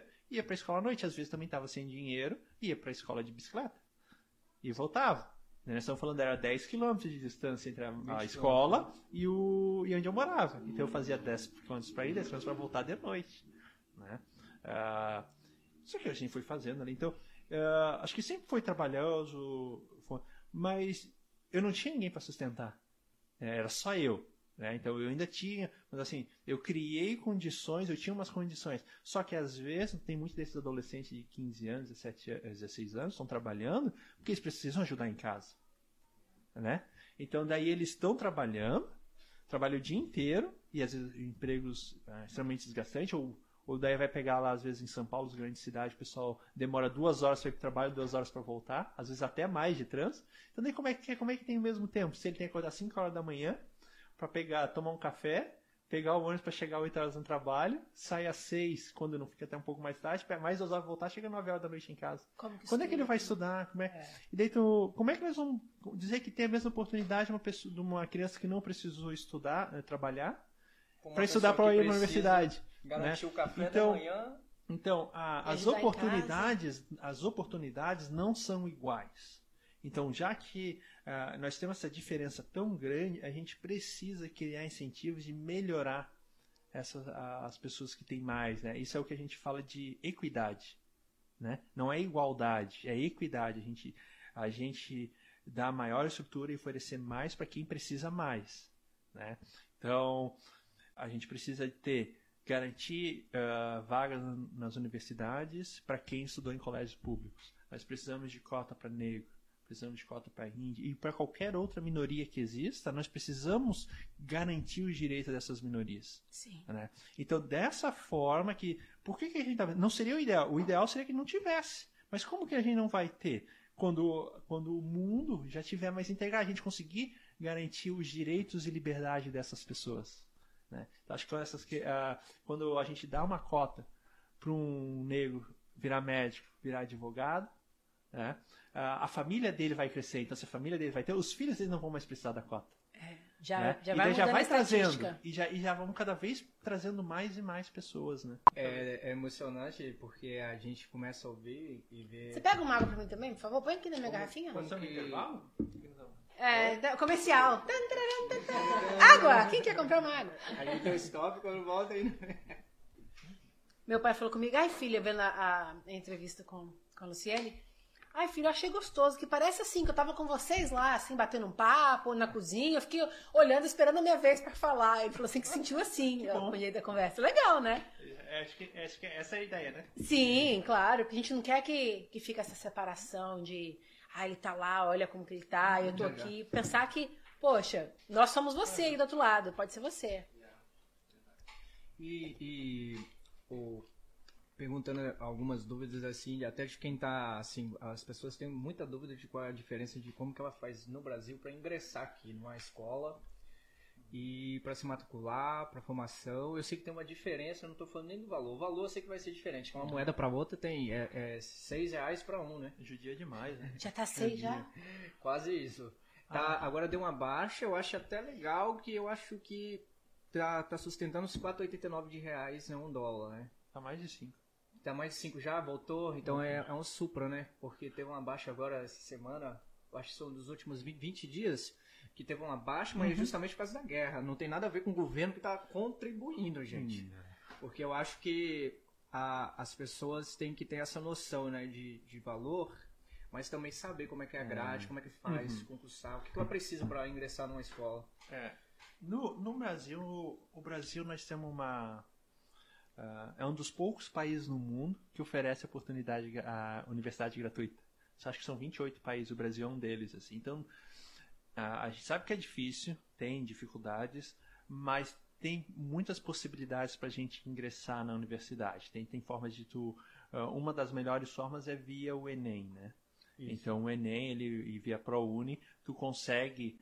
e eles te fazem uma colocação, é muito bem orquestrado, então tu consegue aplicar para várias universidades do Brasil com a tua nota do Enem e elas aceitam ou não e tu consegue, às vezes, bolsa integral, né? Isso é muito bom. Então, a graduação é muito boa. Se for aqui, no caso, existe a diferença da pessoa que vai ingressar aqui, se ele quer vir estudar, e tem a diferença de quem formou lá, quer fazer pós-graduação. Isso, aqui. Como que é esse processo? Eu acho que esse processo é bem interessante, né? Dá para vir. A melhor forma, acho que, vir aqui para os Estados Unidos é via fazer tipo uma pós-graduação ou um doutorado aqui. É uma das possibilidades. Então, aqui tem muitas oportunidades de doutorado e de bolsas.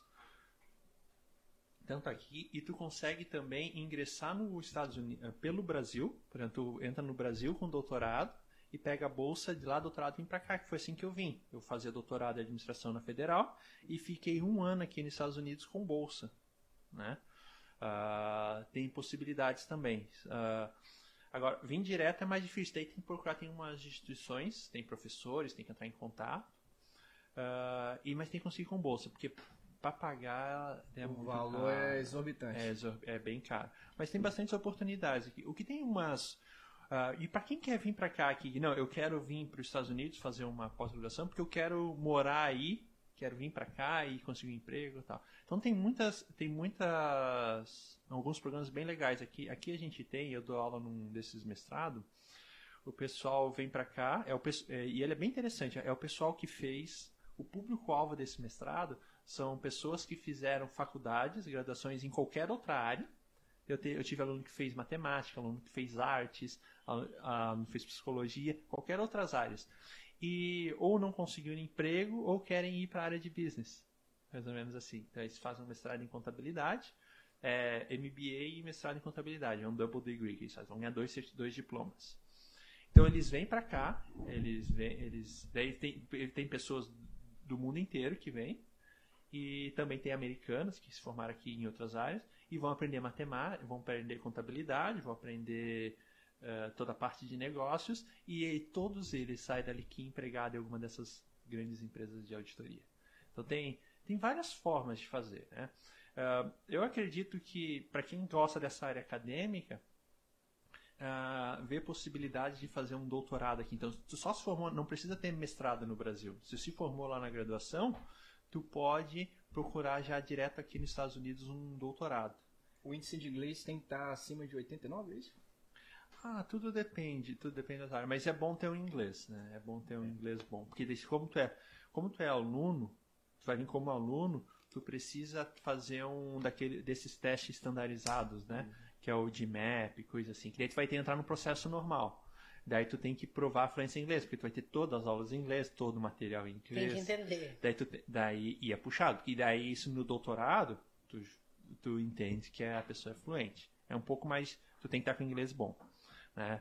Se tu não tá com inglês bom, outra oportunidade de vir, que foi aquela que eu fiz. Começa a fazer um mestrado, um doutorado no Brasil, né? E daí faz esse intercâmbio, que foi o que eu fiz. Eu vim pra cá e fiquei um ano aqui, e deu certo e acabei até ficando aqui, né? Então acho que essa oportunidade é muito boa. E daí tu consegue com bolsa do Brasil, consegue, tu tá no doutorado com bolsa lá no Brasil, daí tu consegue a bolsa para vir para cá, tá? E todos os alunos, assim, mais ou menos assim, tem pouca bolsa, é complicado, tudo, mas tu pensa assim, muitas pessoas que estão fazendo não querem vir para cá, né? Então, ou não querem sair, querem ficar lá, ou não tem interesse de fazer. Então tem poucas bolsas, mas das pessoas que eu conheci que realmente queriam e correram atrás da bolsa, conseguiram a bolsa vir para cá. Então eu vim para cá, assim, daí dos meus amigos ali, um veio no outro ano, pro mesmo lugar que eu fui. Agora eu vou estar recebendo uma aluna lá da Federal de Santa Catarina, também conseguiu bolsa. Ela vai vir para cá com uma aluna minha, vai ficar um ano aqui. E tudo com bolsa, com recursos do Brasil. Legal recursos isso. do Brasil. Sim. Ah. Isso é fantástico. Eu gostaria de terminar e gostaria de você deixasse duas coisas pra gente, né, que é importante. Uma para dar importância não só do professor e do aluno, né, principalmente da pessoa que está hoje sonhando, independente da área dela, né, porque nem todo mundo se forma ou queira ou está estudando para ciências contábeis, né, mas de uma motivação tanto para quem está aqui, para quem tem aluno, como a Elisângela, né, a Neidinha já vai para a faculdade e tem várias pessoas que têm seus filhos ingressados. Eu vi agora esse dia aqui na ajuda comunitária aqui de Boston, né, um garoto e uma menina, né, vendendo, era chocolate, alguma coisa. Ah, a pessoa compra meu chocolate porque meus pais, assim, não tem condição e eu preciso pagar minha faculdade, estou ingressando. Então, a vida é difícil para todo mundo, independente do lugar. E você deixasse uma palavra de motivação, porque sua vida é uma motivação, motivou a gente de perseverança, de acreditar, de correr, de dificuldade veio. E principalmente para a importância do que é o professor. Gente, hoje a gente não pode esquecer da importância que é o professor na nossa vida, na vida dos alunos, das crianças, das nossas crianças. Você deixasse isso para nós, que vai ser como... Isso aqui para mim é como se fosse um legado, Maurício, porque fica marcante, porque saio daqui, a vida da gente muda, né? Eles, com certeza. Com certeza. A gente se sente super motivado. Imagina quem está, né, do outro lado, tem esperança, você é aquela luz no fim do túnel, para quem tá lá, poxa, é esperança. Então, você pode deixar essa mensagem, né? Como que é para as pessoas? O que eu acho que a gente tem que perseguir, né? Acho que eu vejo a educação como algo libertador, né? Então, acho que a educação, ela tem a capacidade de melhorar as pessoas, né? Isso, e educação não precisa ser só a educação institucionalizada na universidade, né? Mas ter o objetivo de entender mais, aprender mais, conhecer outras pessoas, outras culturas, tudo isso é conhecimento, né? Então acho que a educação, ela vai libertar as pessoas para uma vida melhor. Com a educação a gente tem capacidade, ela proporciona uma facilidade de ascender como uma pessoa melhor, tanto socialmente, financeiramente, como pessoa. Acho que a gente tem que procurar a educação. E a gente sabe que o esforço individual é muito importante, né? Então, todos têm que se esforçar. Então, eu já parto do princípio que o esforço individual é garantido. Todo mundo vai se esforçar. E o que a gente precisa, acho, para conseguir chegar lá, é relacionamento com as pessoas, assim, e a gente saber que a gente precisa de muita sorte para que as coisas ocorram, e essa sorte são encontrar as pessoas certas na hora certa, né? Então não adianta dizer assim que eu tô aqui só porque eu batalhei e corri, não, isso aí é garantido, porque todo mundo que tá vivo tá batalhando e tá se esforçando, né? Mas eu tive a sorte de passar por pessoas muito boas que mudaram, assim, mudaram a minha vida. Então, são 4, 5 pessoas, professores pelo menos, que passaram pela minha vida, que mudaram. Então, eu lembro da professora Elisângela Duarte, que foi da minha graduação, que ela que me deu o pontapé para, não vai fazer ou só vai ficar de historinha, mais ou menos assim. Isso é coisa de Elisângela, não rápido. E daí eu tive o professor Rogério Lunes, que foi meu orientador, meu amigo, meu orientador de mestrado e doutorado no Brasil, né? Daí, para eu vir para cá, para os Estados Unidos, teve o professor Miklos Vasarhelyi, que foi a pessoa que me acolheu e me deu oportunidades, Porque eu era esforçado, eu estava dedicado, mas se não tivesse sido ele, que eu abrisse as portas, assim, ó, vem para cá e fica aqui comigo esse um ano, eu não estaria aqui, né? Daí tive o professor Kevin Mofft, que foi quando eu cheguei na Rutgers, ele me acolheu, né? Então virou amigo meu, conseguiu pesquisas, trabalhos, oportunidades. Eu disse, ó, o que é esse guri aí que sotaque todo esquisito? Tá aprendendo inglês ainda, mas viu o potencial em mim e tal. E ele que me indicou pra vaga aqui. Caraca, que fantástico. Então, e eu sei que se tu tirar qualquer uma dessas pessoas da minha vida, eu não estaria aqui, né?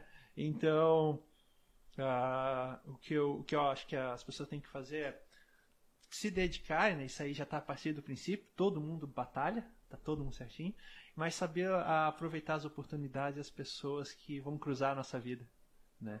Que sem elas a gente não vai conseguir ir muito além. Ninguém chega a lugar nenhum sozinho. Não. Ninguém. Exatamente. Qualquer profissional, um atleta, qualquer pessoa que você conversa, teve aquela mão que ajudou. Uhum. Sim, tu vai precisa de muita sorte. Eu chamo isso de sorte. É ter as pessoas certas nos momentos certos e que você... E outra coisa que o pessoal fala é assim, né? É você estar preparado no momento que as oportunidades ocorram. Então, o que é isso aí? Tu vai ter que estar estudando antes, tu vai... teu sonho é a gente quer vir para os Estados Unidos, tu tem que saber inglês. Já vai aprendendo. Tu pode ir tentando aprender. A gente sabe que é muito difícil aprender uma segunda língua. Não adianta, porque se fosse fácil... não ia ter tanta escola ali, pessoas que desistem e tal. Tem pessoas que moram 20 anos aqui e não falam inglês. É muito, muito difícil aprender a segunda língua. Tem pessoas que têm mais facilidade, mas muitas não conseguem. Então, como é que tu vai aprender? Eu aprendi jogando videogame. Eu tô jogando videogame há tanto tempo, gente. eu confesso que eu aprendi grande parte do meu inglês jogando videogame, né? Adoro um videogame, né? As pessoas acham que eu sou muito sério, né? Sou bem tranquilo,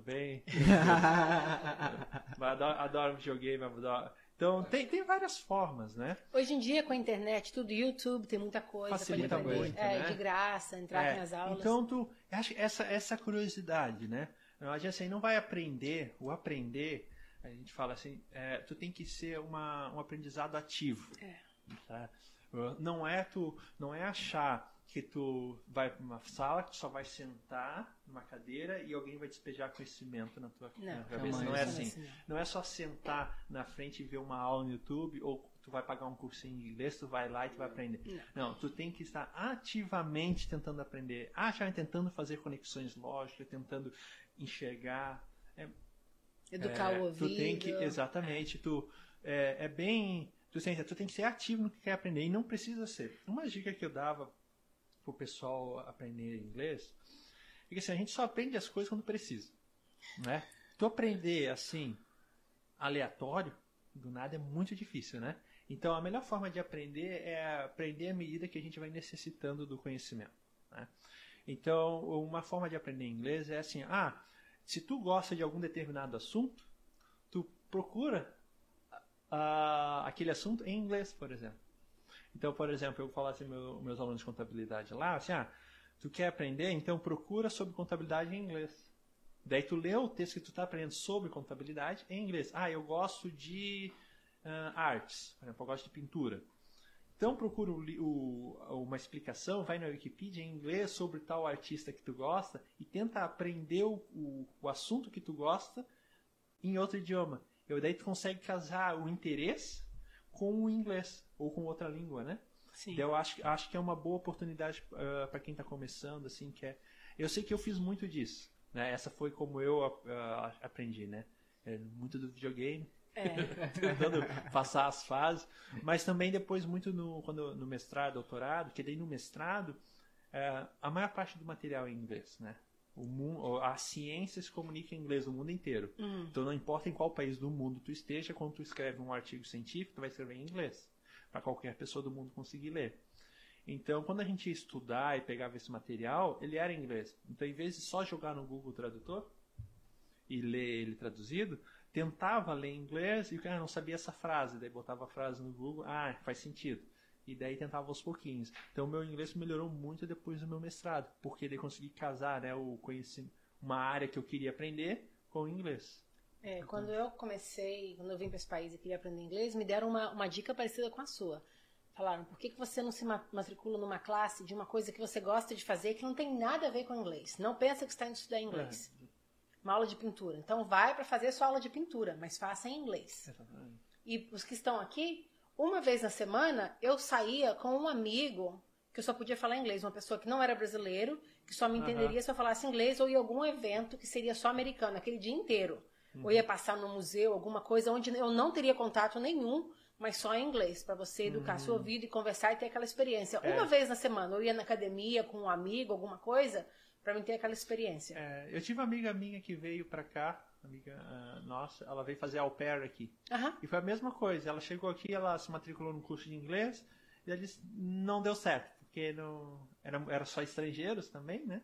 E daí o pessoal falava a língua deles, né? O espanhol, o português. Dela se matriculou numa escola da universidade, numa disciplina normal, assim. E daí ela gostava de comércio exterior, então ela foi fazer uma aula de comércio exterior, todo em inglês, material em inglês, tudo em inglês, e daí assim tu acaba forçando. Parece que o cérebro desliga aquela parte, eu tenho que aprender inglês. O cérebro já pensa, já sei o inglês, eu tenho que aprender essa outra coisa aqui. É interessante como que a cabeça funciona. É, eu sei que é difícil. Não é fácil, não é fácil. Não é fácil, então... Por isso que as pessoas têm que, para aprender, ativamente, né? Sim. E tentar, configura o celular em inglês, o computador em inglês, né? Tenta ouvir mais programas em inglês. O meu professor fala assim, liga na jornal de notícias em inglês e deixa rodando na casa enquanto está fazendo outra coisa, para se acostumando com o som, tudo. Porque a criança faz assim, eles ficam escutando, de repente eles estão falando inglês fluentemente. Assistindo televisão, brincando com o carrinho, não tá nem olhando pra nada. Sim, sim. Ali a minha filha mais nova, a Cecília, ela fala a gente só fala português em casa, né? Eu não quero que minha filha cresça sem falar português. Imagina esquecer a língua dos pais, o que mais acontece aqui. Materno, né? Porque assim, inglês ela vai aprender de qualquer forma. Sim. Né? Não, ela vai para a escola, ela vai aprender de qualquer forma, vai aprender inglês. É. Mas o português não, é muito difícil. Ela vai esquecer se vocês não ensinarem. E ela veio para cá com 7 meses. É. Né? Então, um dos objetivos é falar só português em casa. Mas os desenhos são só em inglês. É. Então, ela fala mais inglês ainda que português. Ela entende tudo que a gente fala, mas ela vai falar com a gente, ela fala misturado. Né? Mas a preocupação é essa, ela tem que saber português. Né? Porque a gente sabe que depois vai ser difícil, não vai aprender mais. Tem que ensinar agora. Quando a minha filha mais velha era pequenininha, o que eu fazia? Eu ia dirigindo, aí eu falava, vamos brincar um game. Let's play a game, Nadine. Ok. Eu falava, tudo que eu ver, eu vou falar em inglês, tem que falar em português. Aí eu tava dirigindo, eu falava tree, aí ela árvore. Aí eu ficava jogando assim, aí no final da jornada eu passava, comprava um sorvete, alguma coisa, porque ela ganhou. E quando ela esquecia, aí tinha que esperar, voltar de novo naquele lugar pra falar. E hoje ela fala fluentemente português, quer dizer, nem... a minha mais velha ela quer explicar alguma coisa, ela pergunta, como é que eu digo tal coisa em português? Que ela já, né, porque ela tem coisas novas que ela está aprendendo em inglês. Até ela não sabe, às vezes. A gente troca direto, né? Pois é. Uma coisa que você aprendeu aqui. Exatamente. Uma palavra que você aprendeu aqui. A gente estava conversando sobre isso. Coisa de plumber, tem coisa que ele não vai saber falar com você em português. Ele conhece a palavra em inglês que ele aprendeu. Sim, os conceitos. É por isso que eu, do conhecimento lá de... Quando tu vai aprender alguma matéria, aprende ela no inglês. Daí tu vai aprender os termos, os conceitos na língua já. Né? E é isso ali. Então, ela está aprendendo já coisas em inglês, daí ela quer falar em português para nós, ela não sabe o termo como é que é. Não é que ela não sabe a palavra, mas ela aprendeu em inglês, né? Então, é bem interessante. Assim, como funciona, gostoso ver, né? É engraçado. Para você que está nos assistindo agora, se você está ouvindo a gente no Spotify... ou no Apple Music, que você vai estar... Na verdade, o Alex sempre fala assim, Apple Music, sim, é o aplicativo, mas iTunes Store, se você está ouvindo no iTunes Store, Spotify, ou se você está vendo no YouTube. Agora a gente também está na plataforma Rumbling Video. Se você está em casa e você assistiu a gente, eu acredito que você teve um privilégio tão imenso quanto a gente que está sentado aqui, né, Elisângela, de ser impactado, de ter uma mudança de vida. Com certeza. Então, gostaria de agradecer vocês por estar aqui, ouvindo e assistindo a gente. Não só isso, Curte, dá like, compartilha com aquele amigo, seu filho, seu parente que mora distante, está estudando, está num percurso difícil, saiu de casa, que vale a pena a vida acadêmica, vale a pena acreditar, se formar, se integrar em algo que você acredita, que você goste, ame o que você faça, dê 100%, que você vai chegar até o final e vai ter êxito, você vai ter um bom retorno na sua vida.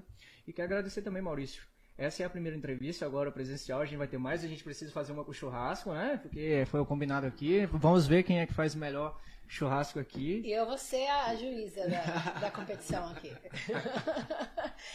E aproveitar, né, quem estiver vendo isso, tiver alguma pergunta, coloca no comentário, se quiser fazer mais alguma pergunta para o Maurício, a gente...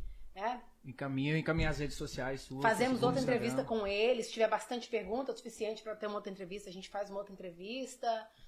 E é isso aí, gente. Não existe absolutamente nada que vai parar você a não ser você mesmo. Verdade. Pensar nisso. Então... Um forte abraço, obrigado. Estúdio Boston Podcast agradece a sua presença. Mais uma vez, Maurício, muito obrigado. E eu espero breve você estar aqui. Tá, obrigado.